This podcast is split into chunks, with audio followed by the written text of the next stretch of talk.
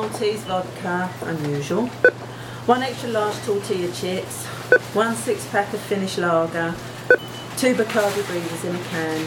And a copy of the Daily Telegraph. That'll be £22.90, please, love. Just swipe your card there.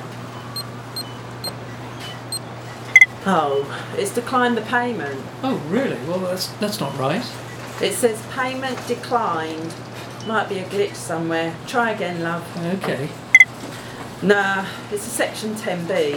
Of what? Section 10B of the Central Bank Digital Currency and Morals Act 2024.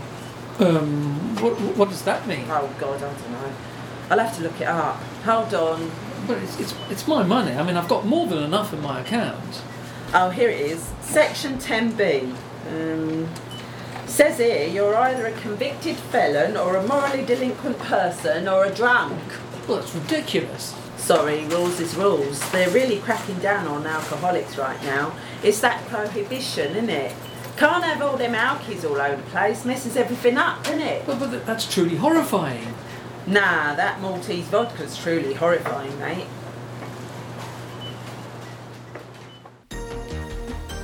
This is Digital Currency Now, the world's most up to date and hot digital currency news show, and I'm your host, Lawrence Prohl, LLB, BOE, GLC, and BAR, and the bar is the one at the Ritz.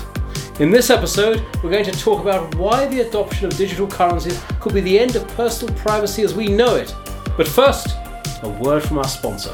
Folks, do you suffer from relentless verrucas? You're not alone. Those wickedly persistent warts are a curse which we all suffer from and eventually die from.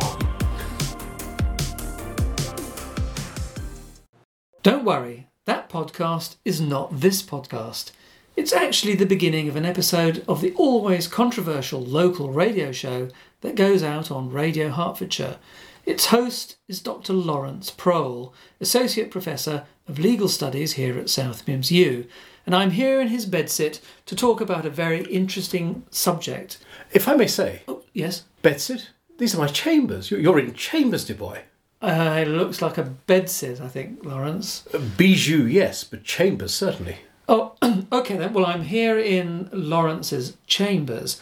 At the start of the show, you heard a dramatisation of what would happen if, in the future, all money was digital. And I must say, if anything ever did, your acting in that clip deserved at least an Oscar night slap. Very droll, Prole. Thank you. Actually, I think a slap is probably all your acting deserved. But that little vignette illustrated a possibility that very few people realise could be on the horizon if, and it's still a big if, digital currencies and central bank issued digital money ever became the norm. People get carried away by the ease of digital money and the disruptive potential it has to undermine the power of established institutions like central banks and commercial banks. But they forget that there are more downsides to digital money, as well as the possibility that it could lead to even more state control over all our lives. Well, given the rhetoric of most cryptocurrency evangelists, that sounds um, almost heretical. It is heretical. There is an awful lot of wishful thinking out there about digital money and digital finance. The ideas behind Bitcoin, the blockchain, and decentralized finance based on so called innovative fintech is naive in the extreme. In my opinion, it could be the gateway to a repressive future in which our lives, and more specifically our morals, can be controlled by some self appointed moral minority, which of course would claim it is a majority. Hence the little sketch at the top of the show where I was denied access to alcohol. Indeed, hence that little skit, which I, I wrote myself actually. Hmm. Well, it was almost Samuel Beckett like in its bleakness, Lawrence. Thank you. I try to bring in a little literary sparkle to this show when I can. Well, we're always very grateful. So, explain what will seem to many to be a rather extreme claim.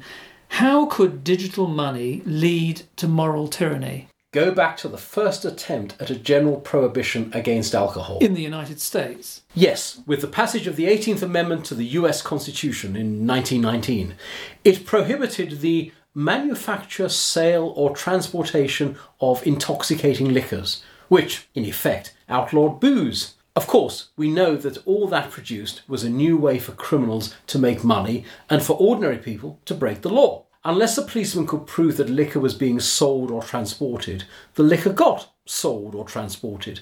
Money changed hands between gangsters and speakeasy proprietors, and speakeasy proprietors and ordinary members of the public seeking just a, a stiff drink. Sure, we've all seen the movies and the newsreel clips, the, the roaring 20s and all that. Indeed, but I think if the money had been digital, even if it was Bitcoin or any other kind of digital currency, there'd be an indelible record of every transaction on the blockchain. Now, if the digital currency were to be issued by the central bank, by the government in effect, then there would be ultimate traceability of every unit of currency and every transaction. No privacy at all. But I thought Bitcoin was anonymous. Ah, It might seem as if it is. It's just an encrypted string of numbers and symbols after all.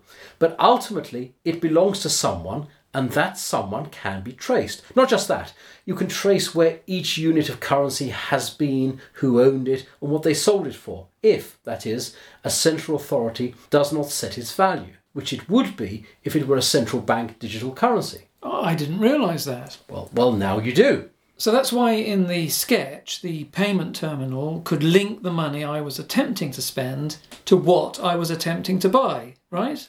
Yes, there are definite privacy implications when it comes to digital.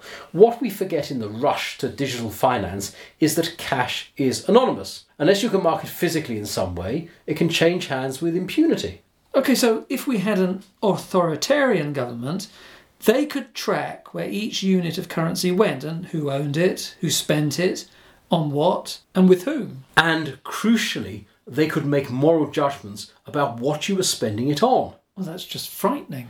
It's what stopped you from enjoying the delights of that Maltese vodka. Oh, I was looking forward to that. It was fig flavour. It would have made you blind, dear boy. So the prohibition of the future, the digital prohibition that might be ahead of us, could be targeted to each individual. Yes, so if you had a record of alcohol abuse, you could be denied the ability to purchase it. But that might actually be good for you. Ultimately, though, it's your personal choice. If you want to drink yourself to death, why should anyone stop you? Well, it's bad for society, isn't it? Well, yes, you can argue that, but it isn't restricting an individual's freedom even worse for society. Of course, you might save the life of the alcoholic, perhaps even cut off funds from criminal gangs that sell illicit alcohol, but in the end, we all then become potential victims of an authoritarian government, which might be run by a moral minority of fanatics. Well, that was, after all, how prohibition in the USA came to pass. A long term campaign by a few temperance extremists managed to gain traction in Congress and Senate, and the Volstead Act was then passed. Named after Andrew Volstead of Minnesota. Yes, he introduced the act, and so it was named after him. You clearly did some research for this show. Well, a little. Now, the debate about digital currencies, especially those that might be issued by central banks, seldom focuses on the possibility it could be used for social engineering. But I think it's vital that we debate that now, before we make decisions which would be hard, frankly, to unpick. You could actually program the money itself to stop you buying prohibited items, isn't that right? Yes, that would be the next logical step. Our scene had you at a till with a real shop assistant. Many of us use self checkout tills. Now, of course, they are increasingly being programmed to use artificial intelligence linked with cameras to ensure that people under legal drinking age don't buy booze. Not just to check out your grey hair or, or lack of it, but also to ensure that you haven't switched a barcode to pass off a bottle of booze as a bottle of pop. Pop. Soda, fizzy drink, something soft. That sounds almost poetic, Lawrence. Oh, thank you. Now, with a digital currency, you can actually program the money to stop it being spent on specific goods. So it won't matter how old you are. No, under prohibition, it doesn't matter if you're old or young, no one gets one drop of the demon drink. Would people really propose this? Oh, have you seen the state of global politics lately? Yeah, I see what you mean. And it's not just the prohibition of booze, it could be fat or sugar or salt, and it could be related to your BMI. BMI? Yes, your weight would be recorded as a matter of legal necessity, and your money would be linked to that reading. And when you're in a store, it would refuse to pay for a, a creamy chocolate eclair or a billionaire's cheesecake. I could never work out what's in a billionaire's cheesecake. Well, with, with the state of your girth and in this scenario, you're never likely to find out. Oh, that is very, very frightening. You can give sections of the population state aid in the form of digital currency and limit what they can buy with it. You'll often hear right wing moralists complaining that the poor use their state handouts to buy cigarettes or to use it in slot machines. Well, yeah, well, I mean, that's a very common trope. And it's a trope too far if it's backed by state benefits programmed to only be used for so called moral goods healthy foods, paying utility bills, buying cheap clothes for the kids, that, that kind of thing. No fish and chips, no takeout kebabs, no Netflix, no ciggies. That's truly chilling. Uh, and nothing from the chill cabinet either. the central government could even reprogram money to have a different value and do it in an instant so a currency can be devalued separate from market forces like inflation or deflation. So it's not even good for capitalism. Not the free market kind, no, at least in my opinion. You know, I'm, I'm beginning to agree with you, Lawrence. There is a definite case for cash. What you mean in terms of individual privacy? I mean, I'm starting to see your point. We are already in a situation in which most of our transactions are digital in the sense that we use cards and phones. And so there is a data trail that can link us to what we bought, when we bought it, and where we bought it. You know, I didn't even think of that. Well, it's become so natural and effortless, but it's having a detrimental effect, not just on our privacy, but on our psychological well being too. Well, how so? Well, in a recent book, The Future of Money by Harvard professor Eswar S. Prasad, he makes a compelling case for the psychological benefits of physical money. Now, this guy is far from being a Luddite. He thinks digital money will basically be a good thing, but there'll be downsides to it, and we must be aware of those. Well, how can there be a psychological downside to going cashless? Cash in your hand, physical coins and banknotes, are tangible things of value. Cash triggers a distinct emotional response in all of us. Count out a hundred pounds or dollars in cash and it's it's well it's it's a satisfying feeling. Or one and two zeros plus a currency symbol on a screen is well it's just a number on a screen isn't it? It's hard to see it as something real something of value. Well oh, i see what you mean. I mean i'm looking at my balance on screen now in my banking app. Oh dear boy that's not good. Oh they don't pay so well at south mimms but if you had that rather slight amount in cash you'd feel much better. Would I? Oh, you would. Now, there's another argument for cash, an argument that many listeners will find surprising, perhaps even distasteful. What is it? Some thinkers believe that cash is not just an agent of individual freedom. You can do what you want with it without the government seeing, but it also helps protect us against authoritarian moralists. Well, how does it do that? Through the black market and bribes. That does sound controversial, Lawrence. I'll explain. An economist called Jeffrey Hummel has argued that prohibition was only repealed ultimately because cash enabled ordinary people to circumvent the law. The same is happening with laws against marijuana.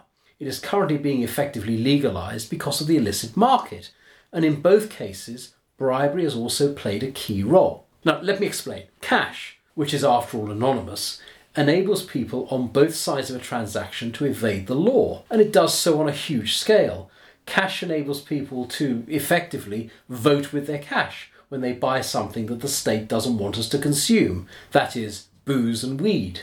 The fact that the law can be easily evaded via the black market means that the law, eventually, falls into disrepute and it becomes simply unworkable it then becomes very expensive for the state to enforce it. More funds have to be channeled to the police so the prohibition can be maintained, more people go to prison. That costs a lot of money. The costs eventually become more than the state can bear. Okay, but you said bribes. What about bribes? Cash bribes also undermine law enforcement. They enrich criminals, of course, but also lead to other social costs. The prohibition then becomes counterproductive and eventually it is repealed, and the power of the moralist is undermined. All because of cash. Lovely clanking coins and crisp notes that are always so private and untraceable. Fascinating. Other commentators believe that if cash completely disappeared, then gangsters would just invent their own to get around the traceability of crypto. And that's already happening. I thought crypto was the currency of choice amongst criminals. Oh, that's so passe. That's such an out of date idea. In fact, As I said before, the state is getting better and better at being able to trace crypto holdings and then bust criminal gangs. Not so long ago, a sex trafficking operation, which was run entirely on crypto, was hacked by the authorities simply because they did everything using Bitcoin and other digital currencies. Oh, well, Lawrence, that's been really fascinating. Well, now I think it's time for my fee, don't you think? Oh, well, I um, I thought you were doing this for free. Not on your life, dear boy. Well, okay. Well, give me your account number, uh, and I'll send you the fee from our podcast account. No, no, sorry, I, I only deal in cash. Oh, right, of course, naturally. Well, um, I've got. Uh, well, here's a here's a fiver and seventy four p. Is that okay? Mm, very generous of you. Okay, well, right. so, dear listeners, beware the cryptocurrency revolution. Cash needs to remain king. I hope you found this episode of the South Mimms U podcast informative and stimulating. Please check out our other episodes and come back for more. Goodbye.